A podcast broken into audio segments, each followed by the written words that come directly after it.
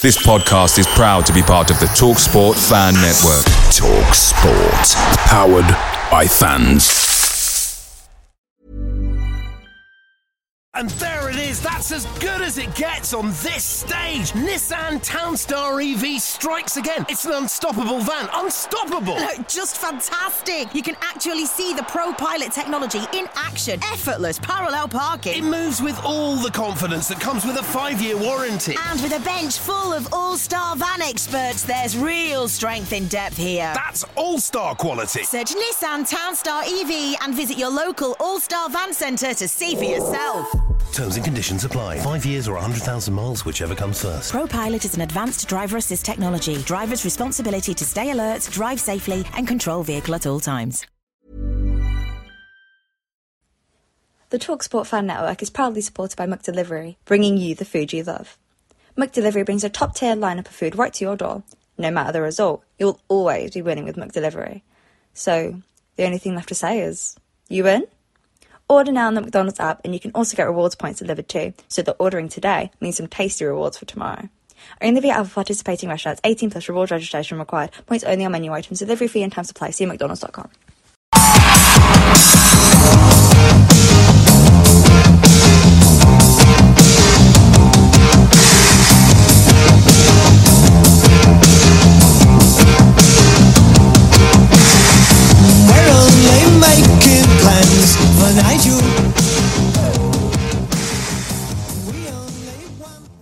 Well, welcome to this latest episode of the Forever Bristol City podcast. Joy and Rapture, the final score at the Riverside in front of the watching Nigel Pearson. It finished Borough one, City three, a repeat of the scoreline from last season's corresponding fixture, which everybody said was the way we wanted to and hoped to play under Dean Holden. Well, he was nowhere around tonight. The ma- new manager was in the stand.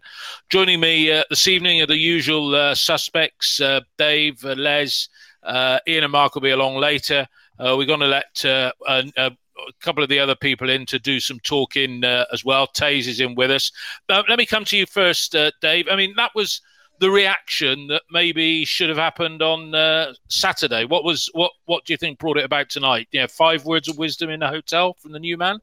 Um, I, I'm pretty sure he's had quite a big influence since uh, yesterday's announcement. Um, how much um, involvement he had in picking the team? I think he might have had quite a bit, because I think, you know, bar Riley Towler is still playing out of position at left wing back. Everyone was playing in sensible positions tonight. Um, mm. You know, round pegs in round holes, square pegs in square holes, if whatever the expression is. And uh, yeah. and, I, and I think it showed as well. I think there were a couple of key things in it which we'll probably talk about a little bit later yeah. on. But no, a- absolutely delighted, and I think is a, a huge boost to our season as well. Yeah, uh, Les. I mean, what uh, what did you uh, what did you think? There was a reaction there. Were you, any surprises in the lineup uh, for you? At least Callas showed some responsibility and went on the left of a three, didn't he? Yeah, yeah. I mean, there was no real surprises apart from maybe Towler coming in. Uh, but that makes sense with Sessegnon, you know, coming back from long-term injury. And I think we need to give credit to Simpson and Downing, because, you know, you looked at the way we passed and moved today, and we didn't give the ball away at all. There was real clarity in terms of organisation. There was a real work rate, which probably comes from Pearson. But I thought... Um, you know, the step up and the improvement from Saturday was absolutely huge. And I think the two assistant coaches need to take some credit for that, because we looked very, very well drilled today. Yeah, yeah. Taze, uh, you've joined us for the first time in a while, so good to uh, have you on. Did you see the interview with uh, Simpson before the game? It was very frank and uh, open. And, uh, you know, do you think he, he you know, they, they should take that credit for uh, a sparkling opening forty-five minutes? Evening all. Yeah, I'd agree. I, I think both of them have to take a certain amount of credit for tonight, purely because we were on the front foot from the off. Drastic change from the weekend. Um, and I just think that, to me, the players looked hungry and really what we want to see. So they've obviously played a part in it. So um, I would say, certainly off the back of Saturday, they deserve a fair amount of credit off the back of that, and much needed three points. So absolutely buzzing with yeah, that. I think I know. I don't think we can be looking over our shoulders now. And I think uh, even the most optimistic person, which probably isn't any of us, we don't really need to be looking uh, too far up. I mean, Dave, let's uh, c- come back to you on the starting lineup. That midfield combo of Naj, Palmer, and uh, Backinson. I mean, that was, um, you know, it looked. You know, people were saying, why haven't we done this before? So that is a question. Why haven't we uh, done this before? Because, again, for certainly for a good hour, they moved well, didn't they? They did. I think, you know, listening to Simpson before the game, I think most of us probably saw it as it was either going to be a very flat three in there, or it was probably going to be back into the Naj with, with Palmer in the hole. But it wasn't like that at all, actually. Sim- Simpson said before the game, he, he saw it very much as two behind the strikers. So, yeah. you know, almost going back to how we how we started the season. But I, I guess Palmer and, and Naj played from probably slightly deeper positions than what Patterson and Weimann did early on in the season. But I thought, you know, Naj's first forty-five minutes, I thought he was thought he was excellent to, today. And, and Backinson's tempo of his passing, his weight of his passing, is, you know, is yeah. it's really impressive, you know. And he, he'll have his bad games. Um, and I thought, you know, Palmer, I, I think he gets a lot of unfair stick for not working hard. I always think he works hard. I just don't think he's very good at it in the main. Um, and, but today he was pretty disciplined. And I think when he when he sat in front of Towler after about twenty minutes, that was quite good. And it allowed Naj probably to swap over with him and uh, cover Hunt a little bit more because Bowler was causing some problems down there. So yeah. a couple of little tactical switches in, in in the middle of the first half as well helped us, I think. And, you know, we took our goals really well. So that was... I, Good, good. Like the midfield. Like Long the midfield. Way, continue, continue. Long yeah. way, continue. Yeah, Les, um, Fam's had his critics and saying shouldn't even start him, but uh, the key thing up front was that he played Fam and Wells in the middle without pushing Nahki out wide. I mean, good, well, it speaks for itself, doesn't it? I mean, uh, Fam scored two, making it fifty goals for Bristol City, set up Nahki. Uh, they looked a pretty useful combination this evening, didn't they?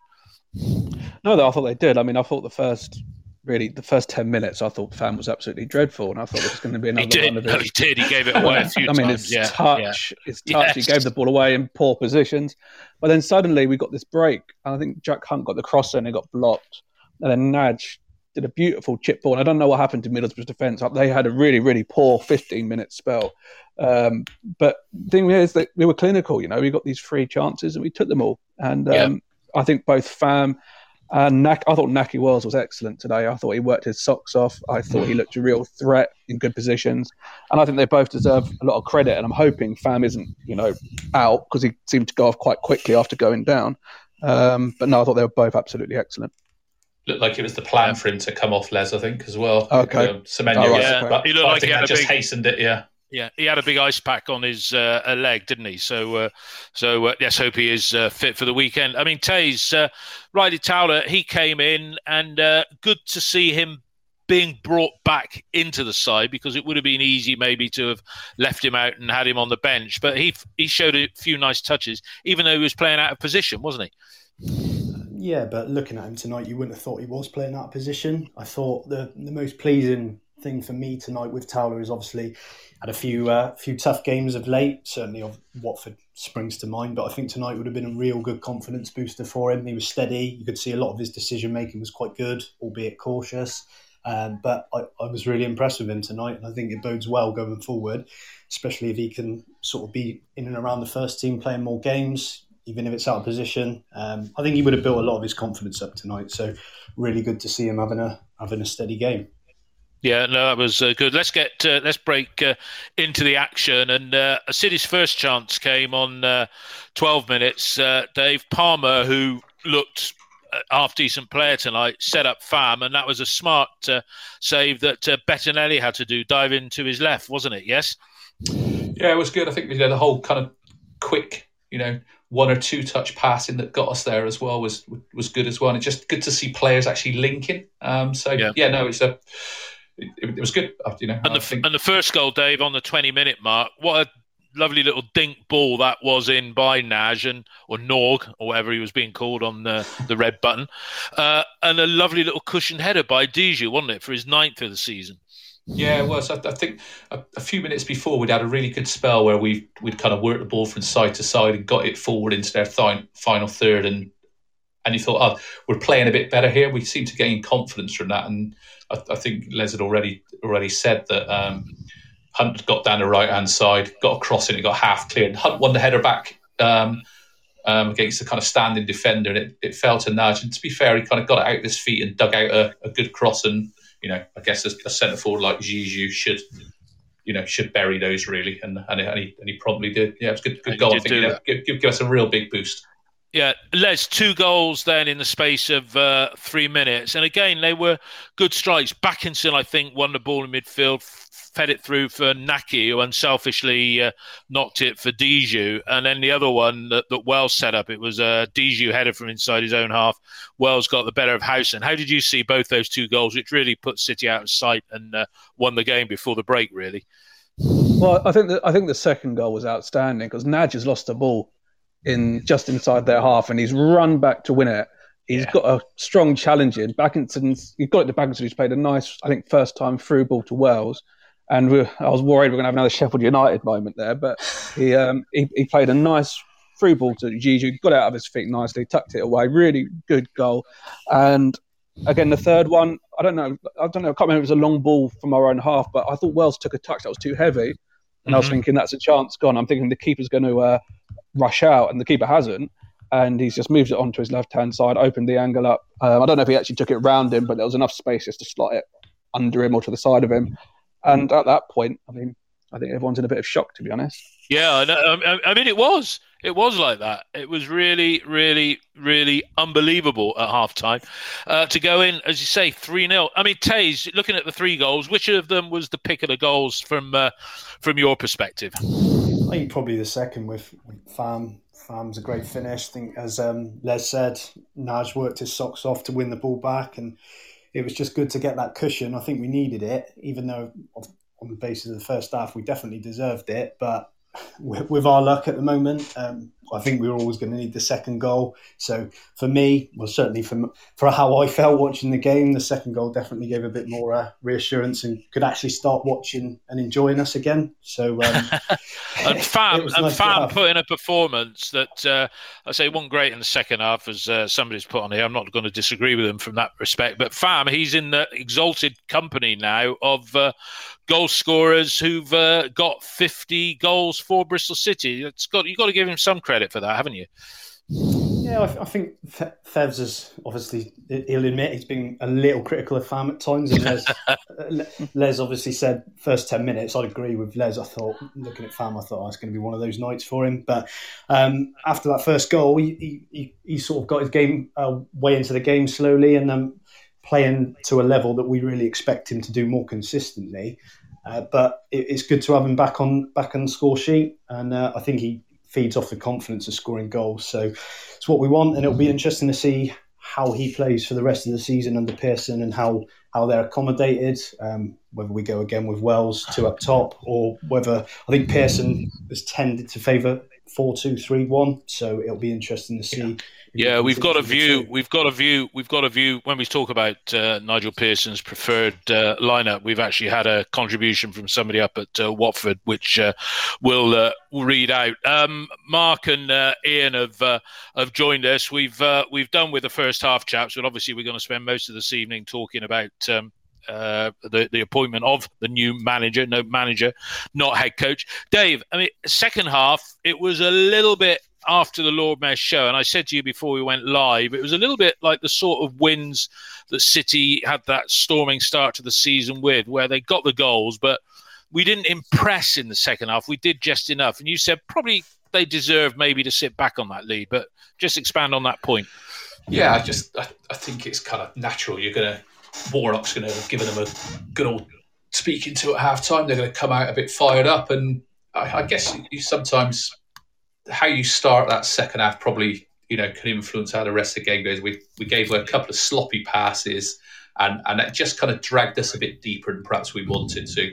But we, we defended pretty well in the main. And as, as, as I said before the game, I think, sorry, before we, we went on, on air, that when you're three nil up at half-time, you don't need to be taking chances. You probably, no. we, I don't think we wanted to sit back as much as we did. You know, I'm not not going to argue with that, but it sometimes happens. They didn't create too many clear cut cut chances, and and I think we were all hoping we'd get, you know, a a good pass through the thirds in the midfield, and we'd be four on three against, and we take the chance. It's four nil or four one, and and you know, game over. And they didn't and it, come, and it, and it didn't quite happen, and and you know, I. I, I, you you win that game in the first half, you know, and there was no need to go and do anything stupid in the second half. I think we defended, no. defended properly, a little bit deep, a little bit narrow. Um, sorry, not narrow. We we we we we let them get into the wide positions too easily. But in fairness, Hunt and um, Towler didn't really let anyone get past them um, in that in that half an hour, the you know, first half hour of the, the the second half, and then we made a couple of subs and. Yeah, we got a little bit disjointed again, but that was it was a bit. Fun. It was a bit. It was a bit. Ian, uh, second half, bit of an after the Lord Mayor's show for you. Did you expect us to build on the the three nil half-time advantage? No, um, I, I thought it was a fantastic first game for Nigel Pearson to watch live. I thought it was everything you'd want in a first game. So the first half, we showed him what we could do. Where yep. we had six shots and all on target. And the second half, we showed him why we are where we are and looking over our shoulder, because we conceded too much ground, get kept giving the ball away, and conceded a huge amount of crosses into the box. Uh, I thought we were really quite poor second half, and I thought we were quite good. Uh, not perfect. I mean, after about ten minutes, I think I had Pham had given away about three fouls, trampolined it three or four times, and all of a sudden... He turned into he turned into Thierry Henry. Um, it's the best I've seen. I've seen the two play together. The reason they played well together is they played. They were ten yards apart, not forty yards apart. Yeah, and they were towards the same area of the pitch up front. That's that's why they played well together. But I think what Nigel Pearson would have seen, he said, right, okay, first half, fantastic, well done, excellent. We could have done this a little bit better than that. Second half. That's why you are where you are, yeah. Because you stop doing all the good stuff. I'm okay. The other side's got to get some credit, and Warnock probably there was probably paint coming off the walls in the dressing room at half time. But you've you you've got uh, you, you've got to keep going because the better sides w- would have come back, uh, even from yeah. from three nil up. The only downside for me tonight really was Pham going off with an injury. Yeah, and, and no, no, it didn't probably, look great. It didn't look next, great, did it? Next to next to Callas, next to Callas, he's the guy that we can least afford to lose. Yeah, yeah. You mean from the point of view of defensive strength as much as anything else, yeah? Because he did a couple of good clearances in that second half. And let me bring uh, Mark in for the first time tonight. Mark, second half was a little bit after the uh, Lord Mayor's show, but they'd done the business in the first, hadn't they? Yeah, well, I mean, Backinson was was hardly effective in the second half, and that was the difference. But we just kept giving the ball away when we did get the ball in their half, and we had the chance to get the ball wide and support the man on the ball. We we just didn't do it, and you know, heavy touches took the ball through to Bettinelli, and they were back on the attack.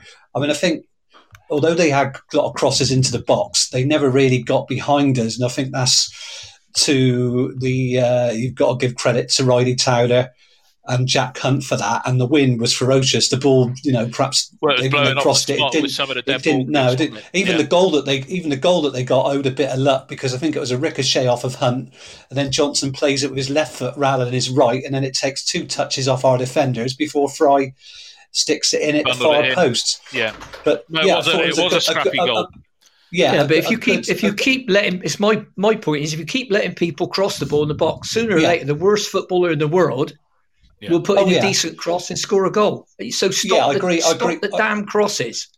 Yeah, I agree. You know, I agree that we I mean, keep we keep we keep doing it. We keep letting people cross the damn yeah. ball. Get close and stop them crossing it. Give a throw in away. Yeah. Do what you like, but get hold of the thing. Yeah. Well, we were a lot we were a lot tighter in the first half, and, and, and we were great going forward because yeah. attack and attack and defence was in tandem, and with those three centre backs spread wide, we were able able to thread the ball through uh, to to Wells and uh, and Diédhiou, and and they, they connected very well with Casey Palmer behind. I thought they were great, but we just seemed to completely lose that in the second half. And uh, I think um, Backinson, you know, Backinson, you know, I think he just didn't make that impression in the second half. He really needs no. to, to do. But as we as we say, the but job, it's not a bad start. It's a good it's start. A, it's a great it's a, start. It's a, It's a great start to the to the era, yeah. but we, it's it's going to be a different game on Saturday because they Definitely. won't be one-dimensional like that. No, very good, very good team uh, coming up, although Swansea did lose at Huddersfield four one uh, at the weekend. Uh, Dave, um, Tomo's put on there about it wasn't a typical Neil Warnock side. We won seventy-five percent of the tackles we went for, and they won forty percent. Um, it, they were a bit ordinary, Borough, wasn't it? You know, I mean, they, they never really got going. Maybe if they'd have got that uh, consolation goal ten minutes earlier, we might have come under a bit more pressure. But they didn't look that they didn't look that great, Borough, did they, Dave? No, but I I think if you know, I've watched Borough quite a few times this season, and this Borough side isn't anything like a normal Warnock side. They actually, I know they get lots of crossing, but they actually do do play. Um, they you know they got a ball playing midfielder who's playing centre back in McNair. Um, they got Bowler, who will absolutely bomb down the left-hand side, um, and who they have on the right-hand side. And I was just trying to trying to quickly remember. Um, Donnell Fisher, Fisher, and he was Fisher, replaced, yeah, wasn't he? I was very disappointed because I, I had some money on him at thirty-three to one to get sent off to kind of justify the, the two. The what, two told, send, what told you that? The two sending offs that he, he should have had against us for Preston earlier this season. Um, but yeah, no, I. I I think they're a, they're a different side. You know, they they play a lot more football than people give them credit for, just because Neil Warnock's manager. And, and you know, they're not a great side, but they're a, an organised side. And you know, people like Morsey and Howson in the middle of the park there are, you know, are good, um, solid Championship mid, midfielders who, you know, get about you. And and for once, we actually stood up to that kind of physical challenge, which we haven't done for months and months. So, uh, yeah, no, it's good. No, that's true. That's true. No, we have got, we have put a foot in uh, a little bit more. Les, I mean, it was, um, you know, as we've said a few times, it was all over in the first uh, half in, from from being a, a contest. I mean, if we look at, I don't want to go through each individual player's marks, but uh, I'll come to each of you, starting first with you, Les. Any Anybody an eight or a nine in your view? Anybody an eight and or a nine? Uh, I thought Naj was easily a nine. I thought for eighty minutes, he was absolutely outstanding. I think his legs went in the last ten minutes or so, but he was the only one who got across to stop the crosses from the midfield in that second half. He was battling. I thought he was absolutely one of the best performances I think he's had for Bristol City, actually. Um, other than that, I think, there were, I, I think the two centre-backs, um, Byner, Mariappa, and then Callas as well, were all eights and nines. Um, I, I, I think, you know, if you go back to ten, fifteen minutes ago in this podcast, I think people were quite negative. We just won the game three one, and we've been very solid throughout the game. I think the whole team were eights and nines, to be honest with you. Yeah, that's, that's fair. My view. Yeah, I mean, Taze, any eights and nines or any nine? Just put it like that. Let's say nobody was less than a seven or an eight. Any any nine, any nine out of ten performances for you there, Taze? Oh, I'd have to agree, agree with what what Les has said there, really, in terms of Na- Naj's energy levels were absolutely superb tonight. He was fantastic. I'd have him as a nine personally, and I would actually probably give Mariappa a nine tonight. I thought he was absolutely superb. Um, and Callas did well on the, the uh, left of a back three. So overall, I think a really, really good team performance, but they they would be my standouts personally. Yeah. Okay. Well, look, that's done a fair spread of the uh, the numbers. I mean, Ian, if I come to you uh, next on uh, the the. the performances. Hunt, Hunt's been getting a few pelters on the here and being seen as the weak link. I mean, do you think that um, our new man, and we'll talk about his appointment in a minute, but Ian, do you think our new man would make many changes to that side for the next game, which is over at the Liberty Stadium in Swansea? Well, he can't. There isn't any players available. We only got nineteen. There was only eight on the bench tonight because we've only got nineteen fit players. And if Pham get if Pham's got a knock, let's say he's got a knock that keeps him out just on Saturday, then you're going to have seven on the bench because there's nobody else available, unless you know uh, Baker rises like Lazarus from um, his uh, his deathbed, uh, or Liam Walsh come, goes on the bench and he can play, you know, twenty minutes or something like that. We just haven't got the players to make any changes. And that's one of the things I think Pearson might find a, a, a bit awkward until players start filtering back. Uh, tonight, I think you'd have to mark it as two completely separate games. You'd have to mark the first yeah. half. Um, and, yeah, there were some eights there. Uh, second half, I, yeah, we, we had to defend well because we kept giving the damn ball away. So I, I would, you know, there, there's players that I'd, I'd give an eight in the first half that I'd give a six or a five in the second. And that's, and, that's and fair. That's what we've I would got, agree with that. That's, that's what you what, said and, in the beginning. And when I think you that's, said it was... that's, what, that's what we've got to maintain. And the thing I don't like is when he put Hunt in the left back. He's having a bit of a rough time at right back, but left back, oh dear me. Yeah. No, it's well, not, I, uh... I didn't see the sense in that because it wasn't like Towler was getting a chase in. He was the kid was doing well. Leave him on. Yeah, Take Hunt no, off and put Sessegnon right back. Yeah, you could have. You know, left I, I, I just I didn't get that at all. But Dave, I just don't want to get. I don't want to sound miserable, but I just don't want to get. You don't do. want to no. get carried away. Yeah, you do.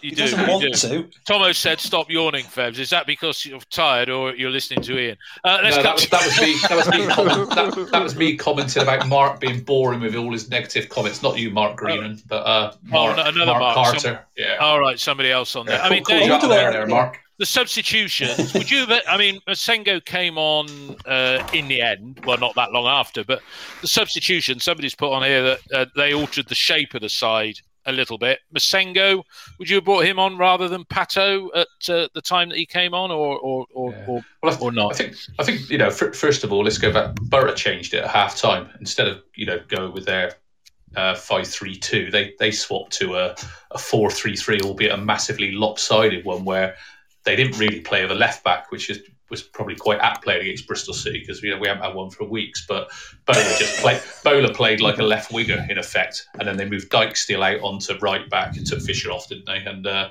and they played it, brought Mendes Lang on, and, and tried to play a slightly different way against us. And I and I think that probably affected us a little bit, and we probably didn't quite get it sorted out.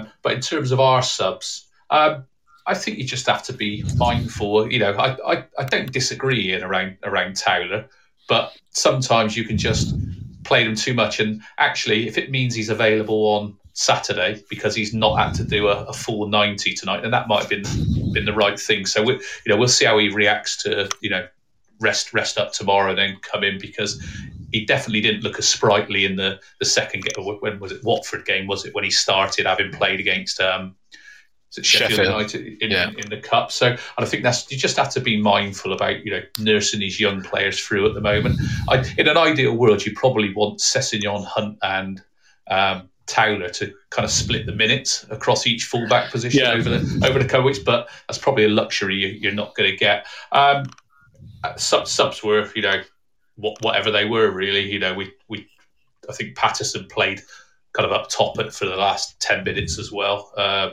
which is probably another option for us if, if you know, we we want to play more of a, a midfielder up there or number ten up there and play him slightly withdrawn. So, yeah, you know, it's just a case just, I guess, freshening up a few a few players in the last ten minutes, quarter of an hour, so that didn't read too much yeah. into it.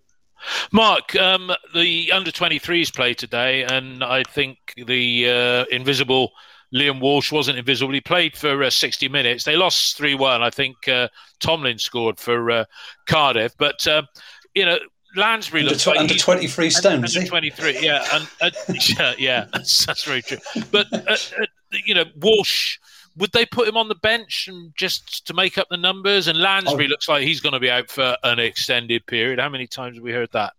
Swollen Achilles, I believe, isn't it? I, yeah. I wouldn't risk... I wouldn't risk... Um, um, I mean, I put him on the bench and, and, and leave him there with Walsh, but I wouldn't. I wouldn't get him ready. I think he needs he needs a couple of run-outs. He needs to be wrapped in cotton wool because uh, we don't want to set him right back again. We haven't seen him all season, but uh, you know, I was um, I, when when Les was talking about uh, Naj. I mean, he made uh, earlier about how well he played. He made one great overhead kick in his own area to clear the ball. Yeah, it was absolutely fantastic, as well as chasing back. And tonight, Casey Palmer tackling back, clean tackles. Yeah, yeah, yeah he done that, he's done that all his time, Mark, but people don't don't notice it. Yeah, yeah, he was just, but he was, you know, he was he was tracking back, and that's what really made a difference. Both of those tucking back and, and covering all of those gaps.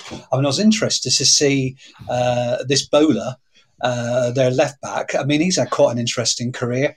Uh, he left uh, Arsenal, got released by Arsenal uh, uh, a few years ago, and went to Middlesbrough by Blackpool. But he was actually he was actually on loan uh, to Rovers a few years ago. Is that right? His, na- his yeah, name's he was not, on. He was on. His, his he was on loan to Rovers four seasons ago. And he goes on the team sheet as Ebola. No, sorry. I Embo- oh dear. Embola. Embola. Embola. Anyway, look, I think we've done the get right now on the weekend.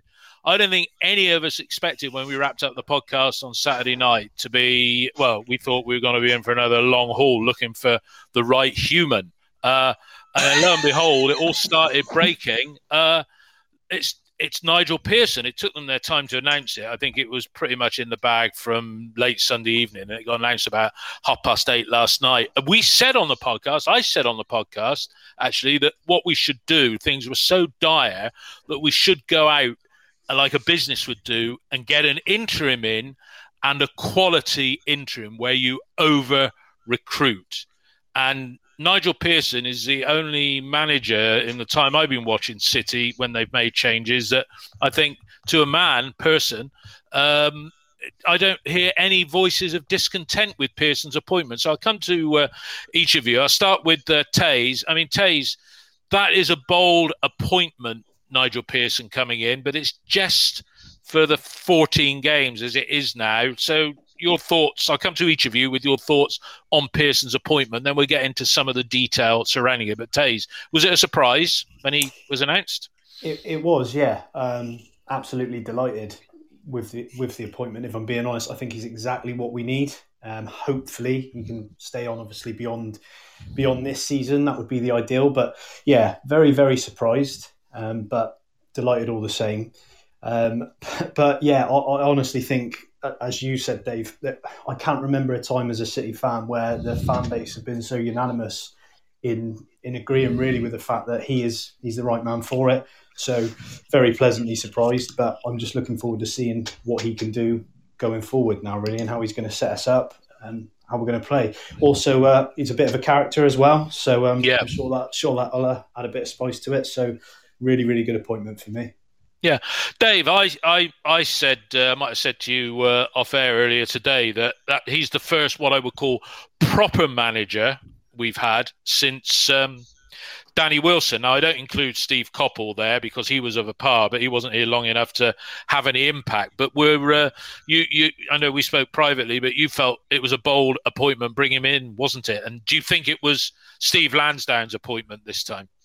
Um Your last bit of the question, absolutely. Um, I, I, I'm not sure about a bold appointment. I, th- I think, you know, I know Ian's been mentioning him and Mark's been mentioning him in their list of people we should get in. From from my point of view, one that, you know, he's not an absolute quality manager. I didn't think we'd go for someone like that, and nor did I think he might go for someone like us either. So I think that, that that's why, you know, I've not really mentioned him, and I've been quite...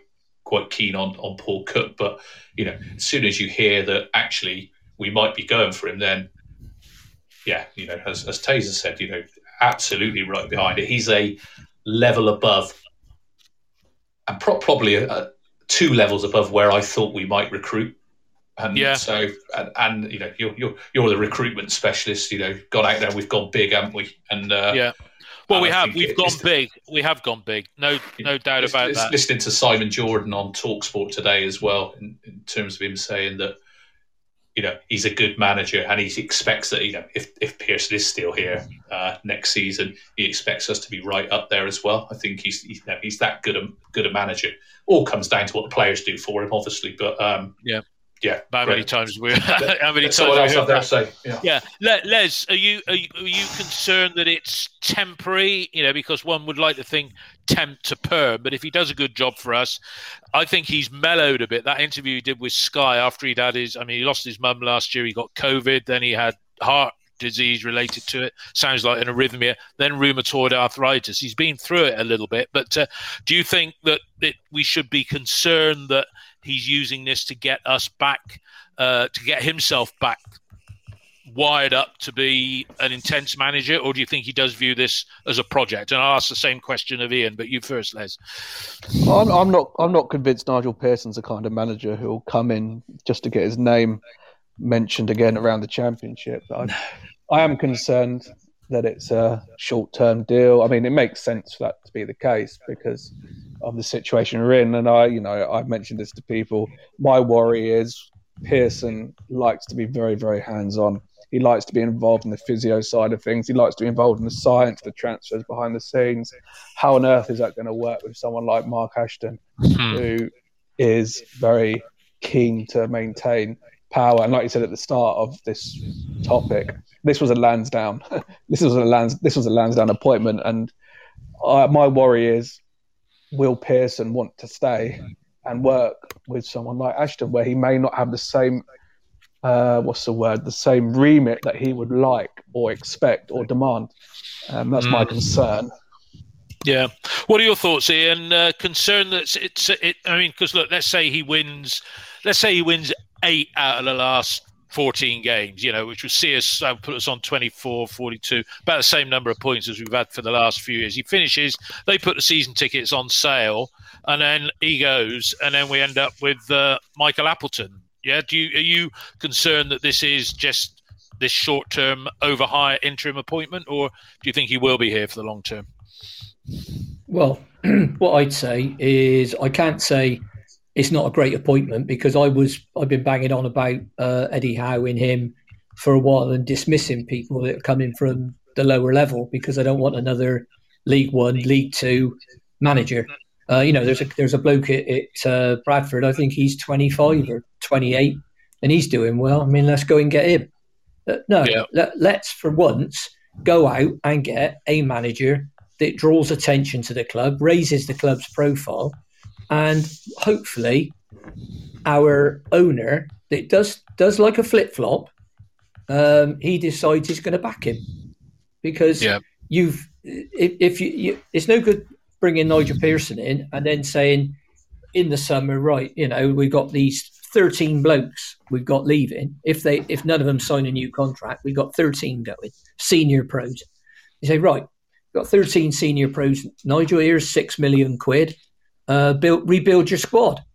Yeah. Because he, he'll go, no. And I think the fans need to know if he's going to be there before they do anything with season tickets. Because it'll make a big difference because I'm not buying one until I know. And if it's somebody like, oh, well, Nigel's decided he's going to move on or whatever, and here's Michael Appleton, that's me finished. I, I'm not going to buy a season ticket. So, yeah. and and, I, and there's thousands of people. If you you only got to look at the forums and social media, there's thousands of people that do the same. So, you know, and if Ashton, I, I was imagining if people, if Ashton's got the kind of power that people think that he's got, Um, then Pearson, and he didn't want Pearson, Pearson wouldn't be here. So um, I, I think Pearson's clever enough. You know, he, he's fallen out with people in the past, and he might have learned a bit of a lesson and thought, well, hang on, I, I just need to rein it in a little bit sometimes and, you know, work for the work together for the greater good. And, and, and I hope the bloke does great, and, and I hope he stays. Uh, I hope he stays as well. I hope he it's stays. A hope. No, it's a hope. Is, not, a, a hope, not an absolute expectation. No. No, because, I mean, look, if Steve Bruce got canned by Newcastle, yeah, I mean, he's the sort of yeah. person and, and if, that if they your would auntie go had, to. Had, if your auntie had bollocks, she'd be your uncle. I mean, we might get of Alex Ferguson might come out of retirement. Well, they could have. We could have done you that. Know? I mean, Mark, what are your you uh, thoughts on that? Are you disappointed, Mark, that it's it is a bit of disappointment because it's not it's not. We've given him a two and a half year contract. It's he's here for fifteen games. Yeah, what do you think? I think. I think it suits both both sides because he gets to see what we're like, but it's the it's the manager, which is interesting, who the fans would have picked, which is very interesting because Nigel Pearson challenges the hierarchy of clubs that he, he, he works at. He's a very imposing guy, a very intelligent guy from what I've heard, especially on a B B C Sounds uh, programme called Don't Tell Me the Score, valuing people if you get a chance. It's a bit heavy going. But he tells you about, you know, what influenced him in life uh, in terms of being positive. Uh, he's worked with sports psychologists at Leicester, and Kasper Schmeichel and Riyad Mahrez credit him, credit him, you know, building towards a team that won that won the, the Premier League. They can't speak highly enough of him. No, well, that's it. He's, and it's good to get a manager where people will, he, say he's going to do well for you. Isn't he it? will yeah. really build the players up. He's very hands-on. And yeah. if he can get if he can can get the, the good players given one hundred percent every week and get an one hundred twenty percent out of the the more ordinary players, City are very well set next season yeah. if he stays there, both to build and attract good yeah. quality signings, because no. he will attract players. That is question. a good point you say about attracting. Now, uh, Mark, you got in touch with uh, the Watford Supporters Trust to get a view on this, and uh, Laura Lowe uh, did you a very long email. I'm just going to uh, read bits of it and then might yeah, drop sure. in asking questions. And it was... Uh, um, Nigel Pearson arrived with Watford in a dire situation. Bottom of the table, just one win and nine points after sixteen matches with performances to uh, match. And it said the defence had gone to rat shit and the attack had gone missing as well. So Pearson had to find both, had to find, had to both find goals and improve the defence. On the pitch, Pearson used his preferred four two three one in attack and four four two four five one in defence. Dave, coming to you first, that what can we expect that you're very good at? Have you got? Is that pretty much in line with what you're expecting uh, Pearson to do down here? four two three one, something like that. With uh... Uh, um, possibly, yeah. I think he'll. I'm hoping he'll evaluate our squad and work out what the best system is for it, um, rather than necessarily go with, with one that doesn't fit. It, although, having said that, there's quite a big uh, discussion going on between four or five of us over over the weekend around. This is before Pearson, around four two three one. And you know I'm not a big person for formations, is probably the most flexible system to go and recruit to.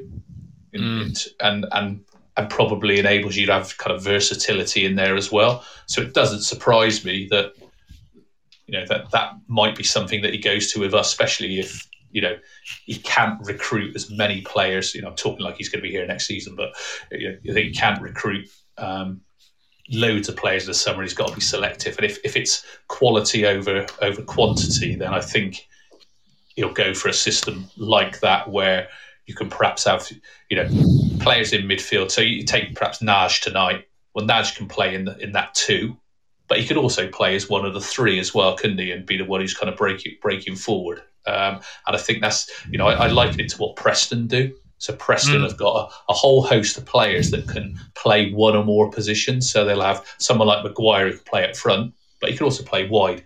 Sinclair can do that.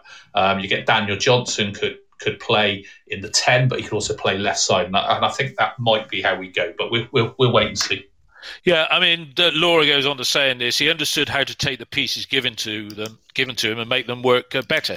Simultaneously, he changed the mood at the training ground and at Vicarage Road. Players who were supposedly were eager for a British coach seemed to feel he offered the right mix of support and directness, happy to put his arm around his shoulder, but also prepared to deliver tough words. I mean, uh, Taze, that's what you want in a manager, somebody that can be good cop, bad cop, in equal measure. Would you agree with that?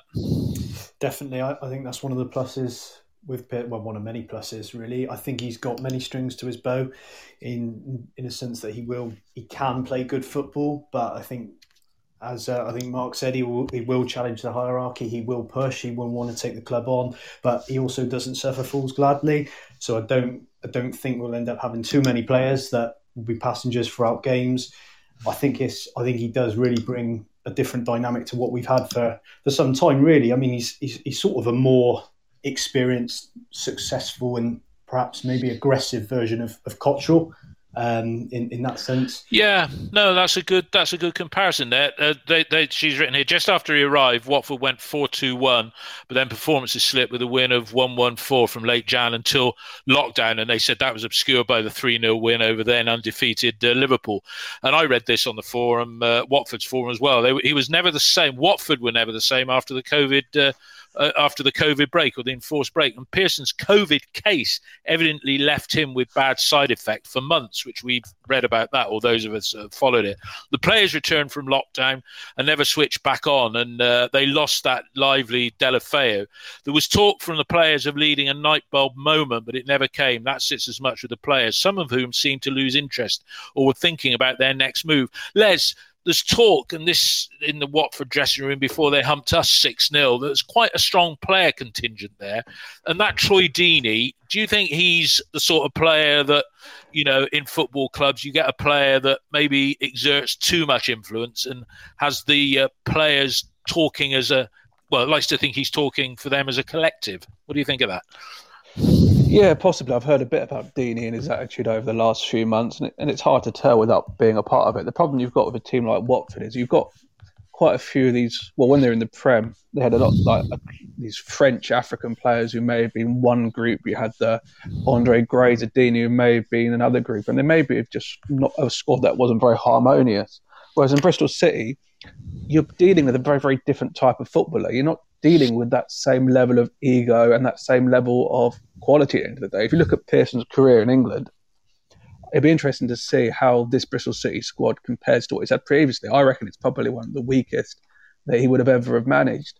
Um, what I'd be interested to know with Pearson isn't necessarily the Watford comparison, but it's a Derby one, because that's the one managerial job he had where big things were expected that went terribly. And I remember seeing Derby at Bristol City when Wilbraham scored in injury time, or when at the end, and they were dreadful. I mean, they were really, really poor, and I think he only won one game in twelve thirteen. So it'd be interesting to know what went wrong there, rather than necessarily the Watford uh, comparison. Oh, well, yeah, a friend of mine who's a Derby fan talked about that, and I think he fell out with Mel Morris, the chairman, but lost, I say lost the dressing room. But this was from a Derby season ticket holder, that Richard Keogh was captain of Derby at the time, and they didn't like how he was dealing with them. So maybe sometimes when you need to kick ass, you know, more people need to kick ass if they become the majority, then you have got a bit of a problem there. I mean, this uh, Laura goes on to say, we'll never know exactly what led to Pearson's dismissal, despite lots of rumours after a dreadful match at West Ham. For a club with a model built on frequent changes to a head coach role that has relatively little influence over transfers, Pearson seemingly was the right fit for a short-term turnaround, that's what we got here, but perhaps not the right fit for a long-term relationship with the Watford hierarchy. It's hard to know what his relationship was with the board because it was such a short period interrupted by COVID. Um, this relationship uh, thing with the, the hierarchy, I think, you know, we don't know how he was affected. Well, he, he said himself he was affected badly uh, physically with COVID, with his Uh, medical uh, uh, side effects from it and everything. Mark, I mean, th- this has got to be crucial to the longevity of his tenure at Bristol City, hasn't it? You know, getting on with, well, we're talking about one individual he has to get on with, aren't we? Mark, you still there? Um, yeah, sorry, I'm still no, here. Could you no, hear me now? Mark, Mark, you still there? Can you hear me now? Yes, yeah, sorry, I've, I've unmuted. Um, yeah. yeah, I mean, with Watford, you could you could say in defence of uh, in defence of Pearson that they're, they're used to changing managers when the even when the going's good. I mean, Jukanovic was was sacked after he got promoted, wasn't he? Which is which is a nice way to reward somebody. But yeah, I think he's very in, imposing, and, and uh, he'll, he'll say what he thinks. He was famously sent off, I think, before a match by a referee who burst into the changing room and he admonished him. He got the uh, the ban turned over, turned over straight away. But he, he will say what he thinks. Uh, Cottrell said what he thinks, and I think there's got there's got to be mutual respect, I think, for both parties. And I think both parties have agreed to this deal. Um But I think City squad will have a lot to learn from, and I think Les is right. Is about you know probably one of the weakest bunch of players from a you know from a, a ability side, maybe mentally as well, that he's had to work with, and perhaps they can can learn from him. Uh, somebody posted, of course, he, he I think he moved he moved uh, he, he moved um, Chris Martin on to Fulham maybe when he when he was there. He, he would certainly have worked very briefly with Adrian Mariappa. Yeah, but so you know, they, one or the two player, of them. But he he he might. And Weimann as well. I think it's and Weimann, but it's it's yeah yeah it's it's his criticism's going to be constructive. Yeah. He works. He's worked with sports psychologists. I think a guy called Ken Way, uh, Leicester University, who, who who really rates him, and he worked with him when he was at Southampton as well. And Leicester is probably the only job where he's worked with a. Uh, a substantial period of time. Funny enough, he had two spells there because he went to he went to Hull and then went back there after the Malaysians took over and then built them uh, towards a championship winning team. So he's a yeah. winner. He's the he's the man that the fans would have picked. The, well, it's the final word from Watford. a final word from uh, yeah. the Watford uh, uh, reporter or the supporters' trust person. Many Watford fans respected Pearson, would welcome him back and wish him all the best at Bristol City. For a Bristol City side in a bad situation, he could be a good fit, figure out simple solutions, motivate players, change the attitude. He knows the Championship well, and given that Bristol City still have to play Borough, who we beat in Swansea, Bournemouth and Brentford, uh, it can uh, help them come to the top. I mean, uh, Ian... Um, When Cottrell, uh, Cottrell, when Koppel came, we all knew he was a personality manager that probably didn't spend that much time on the training ground. We're not for one moment saying that uh, Pearson is like that at all, but he enjoyed most of his success with Craig Shakespeare as his number two. And then I think Chris Powell was with him for some of that time as well, maybe not a very long time at Derby. How important is it that we let him select his own backroom team? And that'll be the first time we've not had the chairman saying, Give, you've got to keep old Keefey because he's a good boy.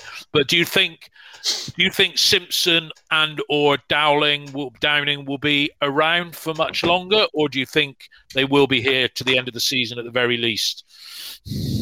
Yeah, they'll be here to the end of the season at the very least. Um, the first thing he's got to do, I mean, bearing in mind he wasn't in charge tonight. I know he, he gave him a pep talk in one thing and another, and good if he did. Um, but no, let, let's see. What he needs to do is save us from relegation. Yeah, because uh, I've got absolutely no doubt that had he not uh, been, uh, had he not come in, we would have been relegated. Um, And because even, we if, just Paul Cook, like even if Paul Cook had got the job, because he was available, he could have started. No, no I mean, no. If if we hadn't have made the change, I mean, we had to make the change. Oh, it make the forced. change, yeah, yeah. I mean, you've you've got to look at look at the the thinking, and that's the bit that I really don't get. If Steve Lansdown's gone on TalkSport, then another Billy Big Shoes interview. Um, yeah. You know, we we we needed to bring in the bloke, and then he described his qualities, and they are polar opposites of Dean Holden. Polar opposite. So yeah. if Dean Holden was the best guy available, best available coach in the world in the summer, why what, why is Nigel Pearson suddenly the best guy when he's the polar opposite? Now, that that's something I don't understand.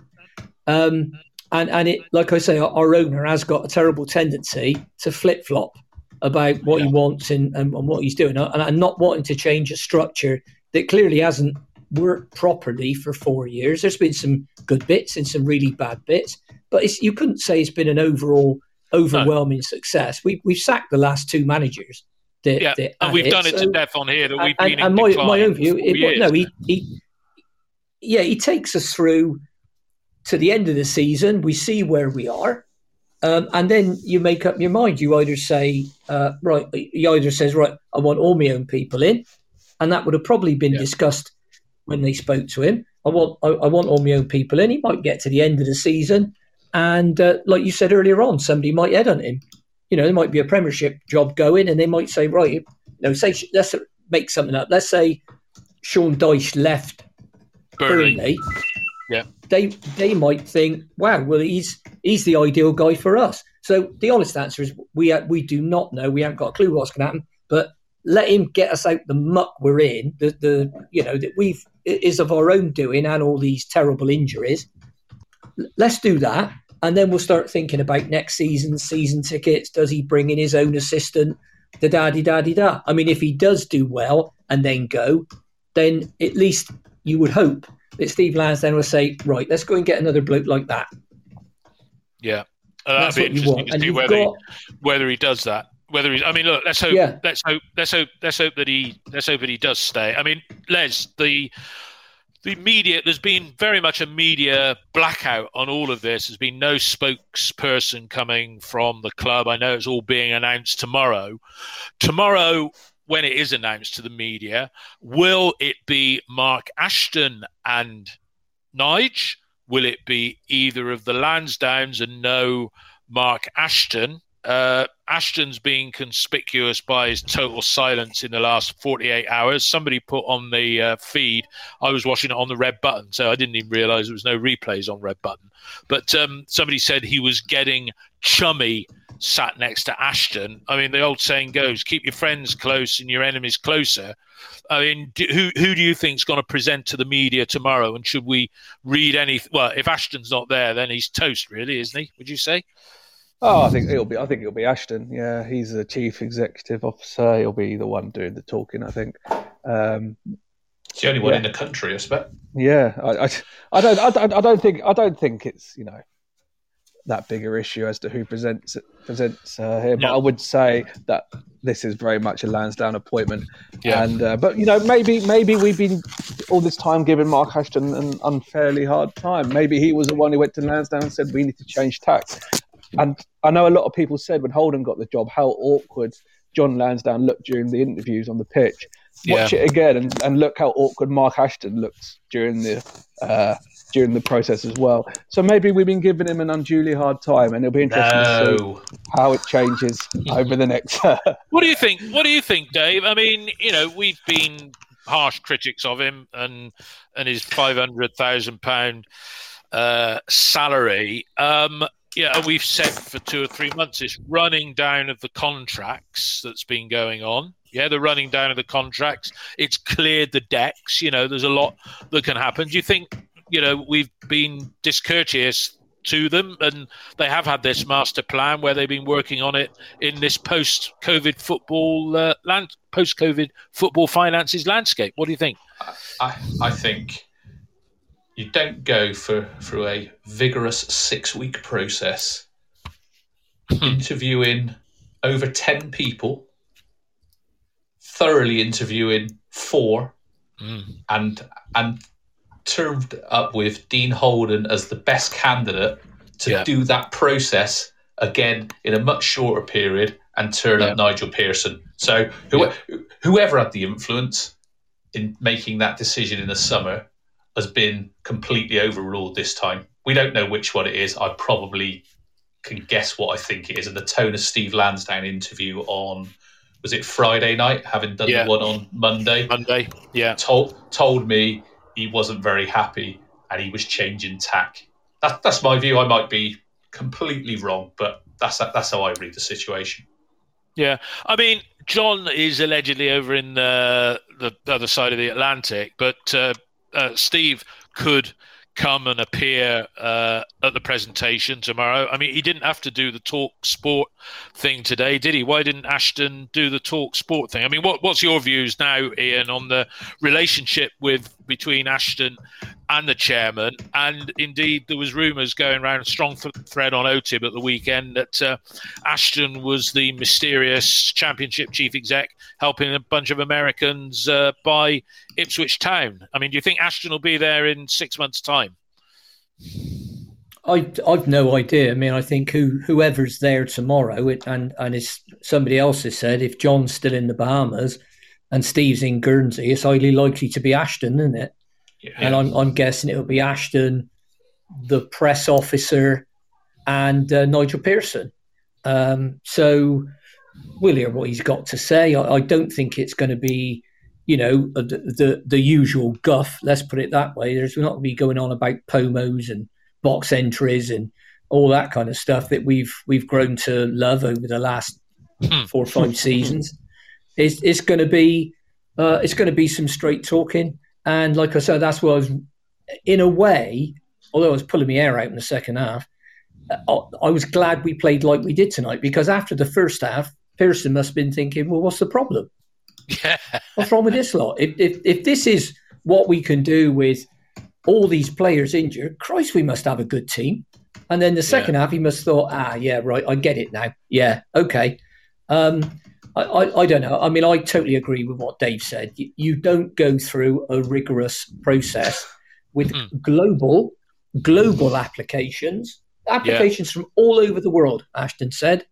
And then him in, you know, John Lansdown particularly looked like he'd been kidnapped by the Taliban and was being, being forced, being forced to say that, that being, being forced to say that he was now a Muslim, and that all, you know, that that. Uh, that he was going to go right. He was going to like blow himself up live on television to to to, to prove that, you know, they look like one of the hostage videos, did he? We shouldn't laugh about it. Yeah, it was, wasn't it? I mean, it, oh, poor old John. I mean, his eyes, you know, he's big, wide-eyed. John, then you went for this. This. Why did you do that? Uh, well, um, I. Uh, Uh, yeah, oh, it was. His uh, voice almost had a little break in it. Do you remember? Do you remember Roy Kinnear when he used to do that? He did that character, didn't he, on the Dick Henry show, and um, where his son, played by Dick Henry, would say, "Dad, I got it wrong again." Oh yeah, yeah, yeah. Gay, Gaylord, no, yeah, Lance, yeah, Gaylord, Gaylord, but. Yeah, is that, yeah, it was. Lance and Gaylord. They wore double denim, didn't they?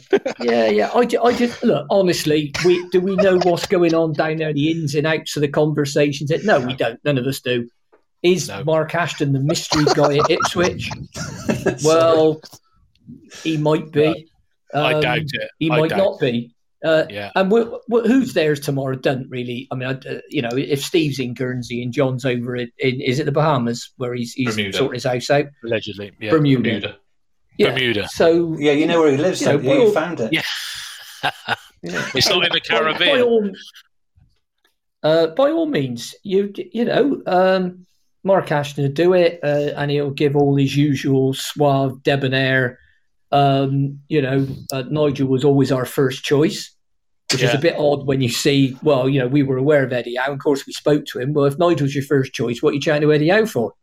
Yeah. So yeah. it goes on. This type of this type of thing, you, you've got to you've got to look at with a lot of these decisions. You've got to look at what informs your judgment. What, what what's actually happening? Never mind what he's saying. Yeah. What's actually no. happening? You yeah. know, and and and. And and then at the end of that, I mean, I felt like saying at the end of that interview when, when John Lansdown was talking about Dean Holden, right, okay, but where's John Lansdown and what have you done to him? Um, but, you know, that I suppose we could be completely wrong and it could all be exactly as it come out. But I just don't know how you do one one process and come up with Dean Holden. Well, I wish somebody's got the balls to ask that. Somebody's got the balls to ask that question. No, I doubt yeah, it. But... I doubt it very much. That ain't no, going to be. That well, ain't Mark, Mark Ashton, although Gregory, you know, Mark, focus Mark Ashton's on Nigel, a politician, isn't he? What's that, Mark? Sorry. Well, great, great. Mark Ashton's a Gregory. politician, and, and and Steve alluded to that when he said we like him. We like him keeping our, you know, keep, keeping our council on the E F L board, which just told you everything you wanted to know about what Mark Ashton is as an operator. I mean, if we want yeah. a politician, you know, we'll, we'll get a politician in. I mean, well, you know, that's that why we does? were advocating having a more diplomatic person. We mm. said this a couple of pods ago. You have a figureheady type person, like a, a what was his name, the Scudamore, Scudamore, who's local, three days a week, very big figurehead because Steve wants to be abroad and stuff like that. And and and you bring in. I mean, look, is uh, interestingly that. Um, uh, Pearson, he had that guy, uh, Steve Walsh, as his player recruitment guy who helped assemble that Leicester side or the basis of the side that won the uh, division. And then I think Steve Walsh went to Everton and it didn't go quite so well yeah. up there. But this all gets back to the setup and what's going to happen. I mean, I think the big thing, guys, in the last sort of ten days, it, it looks like come the start of next season, we're going to be back in at full stadiums. Do you think that's... Uh, Something, Taze, I'll come to you, Taze, because you've been sat there quietly in the background. Taze, uh, you, do you think we will have full stadia uh, come second week of August? Well, you just don't know at the moment, do you? I'm hopeful. I think that'll uh, certainly be pleasing if Pearson is in charge and we do go back, but I dread to think what it would be like if we do get, to quote Ian, someone like an Appleton. Um, I don't think there'll be as many that go back. Uh, but it will be interesting. Fingers crossed, because um, I think we've all had enough time away from it now. And what what better uh, better time to go back down there off the back of appointing someone like Pearson long term? Yeah, fingers crossed. Les, do you think if uh, Pearson did get it and stay permanently, when they open the stadium, and let's assume they're full. Yeah, you know, our, our home first match at home is the second week of the season, so we're talking probably about the fifteenth of August. Do you think that the stadium would be seeing a big crowd like there was there for the Fulham game, the last match, twenty thousand plus, or do you think there's a hardcore of supporters of a certain age that won't go to these mass crowd events? What do you think? I mean, I'll be going, even though I'll be sixty-five. Well, yeah. By then, but, yeah. Well, assuming assuming that people can afford to go and they haven't lost their jobs and they've still got the finances to buy a season ticket, I think they'll fly off the shelves if Pearson is in charge because he's the biggest name that we've had in years. And then you also put into the equation that we may have quite a large number of new players who yeah. people will want to see. They're, they're going to be excited. New players, new, new manager, manager. Potential, potentially yeah. new new backroom team if you look at his assistants. Yeah. He will, I assume, want to bring his own men in. So, yeah, I think if he is in charge, I think they'll fly off the shelves if people can afford yeah. it. Yeah, would you concur with that view as well, Dave? That, you know, brave new world, if it all goes off. I mean, because if he does, if he fin- if he gets us to finish now about eighth, which I think is probably the best we can hope for, about eighth, do you think that the the euphoria of being able to go back into grounds will supersede, well, with all, as you said, new players, new manager, new everything? Do you think that will supersede any concerns about uh, COVID going on?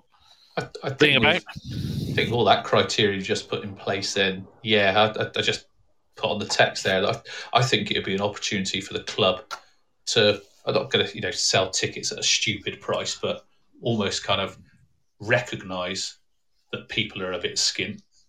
Yeah, and actually try go in a little bit cheaper than normal and try and sell more, because I think they need to recoup some income, and, and where they're going to make their money is on actually people, more people being in the ground and more people buying other stuff. There's a, there's almost like a, I'd say, a, a fixed amount of money they're going to get from season tickets.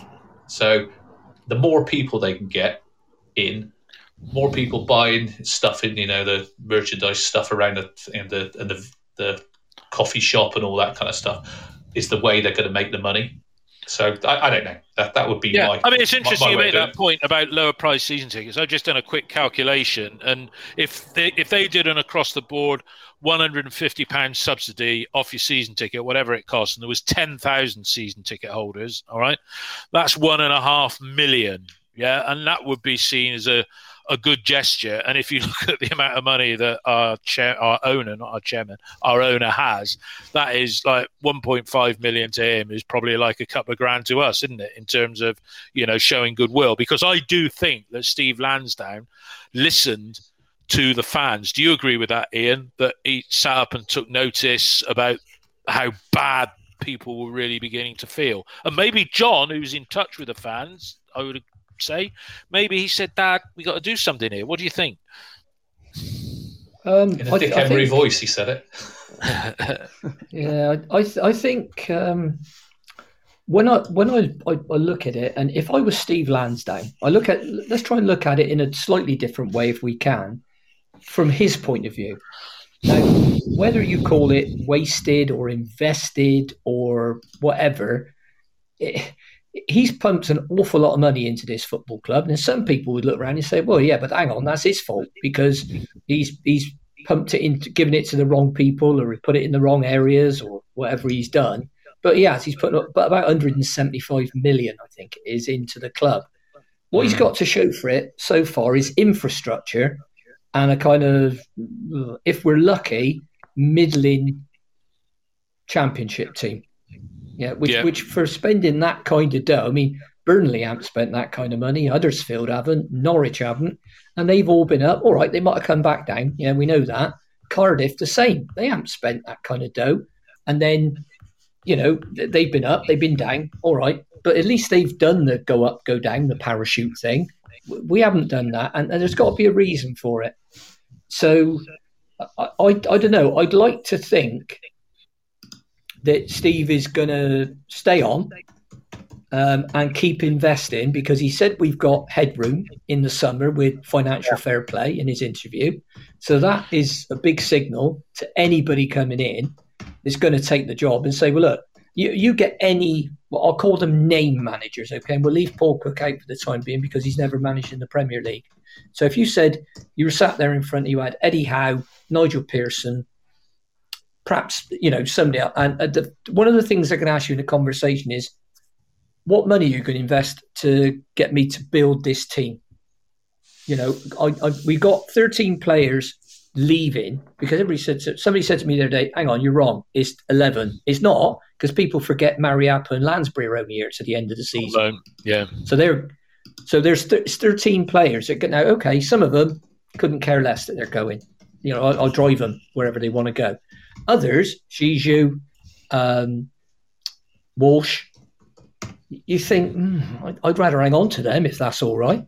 Yeah. So yeah, you might do. I, I, I want to. I want to see that. I want to see that commitment from Steve, or let's say, for example, if all these rumours are true about consortiums and God knows what, I, I'd, I'd like some clarity on that. And I would think any manager, you know, you wouldn't want a manager to sign a a three-year contract and then all of a sudden, you know, the, uh, Steve say, well, actually, I've had a guts full of this. And I, I, I got to be, I'll tell you, this, tell you honestly, I wouldn't blame him. Uh, if he said, look, I'm fed up with all this, I'm still going to build the block of flats in the basketball stadium, but the football club's got right on my nerves, and yeah. um, I, I've decided I'm going to flog it. If if, if yeah. that was the case, because I don't get the letting all the contracts run down bit. I, I'd like Steve, to be honest, because whenever I've spoken to him, he's always given me very, very straight answers to straight questions. Yeah. And I'd well, like Steve to say, what well, this is. This is why we're letting these contracts run down. All right, don't worry your pretty little head, Ian. We're letting these contracts run down. It is a strategy. I, it's not an accident. No. So, and so I you think know, leave it to us. We'll sort it out. I think it's because they're expecting that they can get better quality players at the clubs in a less financially fortunate position than us uh, will be able to afford. Yeah, there isn't going to be any money about Simon Jordan. Yeah. I was listening to him today. It's a big, you know, we got to stay in this division because it would be an absolute disaster for Lansdown, and maybe the spectre of relegation to League One was starting to stare him in the face. Um, look, I think we've got everything to look forward to. We didn't have anything to look forward to when Holden came. We were lulled into a full sense of security with that four-game winning uh, start. I feel... Uh, that we've got our Pat Lam now, if he stays, uh, to a man. All agree that we feel in the football club we've now got our Pat Lam equivalent. Are we all agreed on that? Yeah, I got yes. a roadmap for us, Dave. You what, sorry? Yeah, our roadmap. This is my ideal roadmap. This is your Pearson, ideal roadmap, is it? This is, yeah. my road, this is my roadmap. Pearson gets us promoted to the Premier League next season, survives the following season, and then we bring in Ranieri. Yeah, right. Yeah, in your dreams. Le- Les and Tays agree with that. I mean, we've got we can't vote now. We've got we've got we've got uh, we've got our own uh, we've got our own Pat Lam now, haven't we? we yeah, that's, yeah, that's, I agree. You can back on a par with that. Dave, agree with that as well? Yeah. Yeah, Dave agrees. There we go. Guys, one hour fifteen. Uh, thanks a lot for your contribution, all of you. A bit full this evening in there. We had a total audience at one stage of one hundred forty-one. Online, uh, as we speak now, seventy-eight, which is still a very uh, healthy number. We've broken through the sixteen thousand uh, downloads barrier. We actually publish all our numbers on the front uh, of the website. This is episode fifty-four. Our Twitter followers, still small in comparison to some, notably O S I B, but they've gone from one hundred fifty about two weeks ago up to about uh, two hundred eighty. So I couldn't do any of this without your guys, you guys contributing, and you know it, it, it's really fun to do it. We do it for the crack. We're not for grumpy blokes or five grumpy blokes. We're Bristol City through and through, forever Bristol speak, City. Speak, speak, for, speak for yourself. I'm grumpy. I'm yourself. sixty. I'm sixty-five, in, and might not that's be his, doing it on the March seventeenth. That's his my birthday. That's, that's his modus operandi. That is, um, you know, yeah, his birthday is today. Happy, Happy birthday, Brian Tinian. Uh, oh, of yeah, course. Well, what a day. He's had a good day to celebrate. Guys, yeah, thank you for your good. contribution, and uh, we'll see most of you uh, on Saturday after the uh, game against Swansea, which I think could be a draw, and that would send out a very good signal. Good night, everybody. Have a good day, evening, whatever's left of it. All right? Thanks All the best. Much. Cheers, Dave. Cheers, yeah. Bye. Good night, everybody. Bye. Bye. Good night. Bye. Bye-bye. Cheers. Bye. Bye-bye.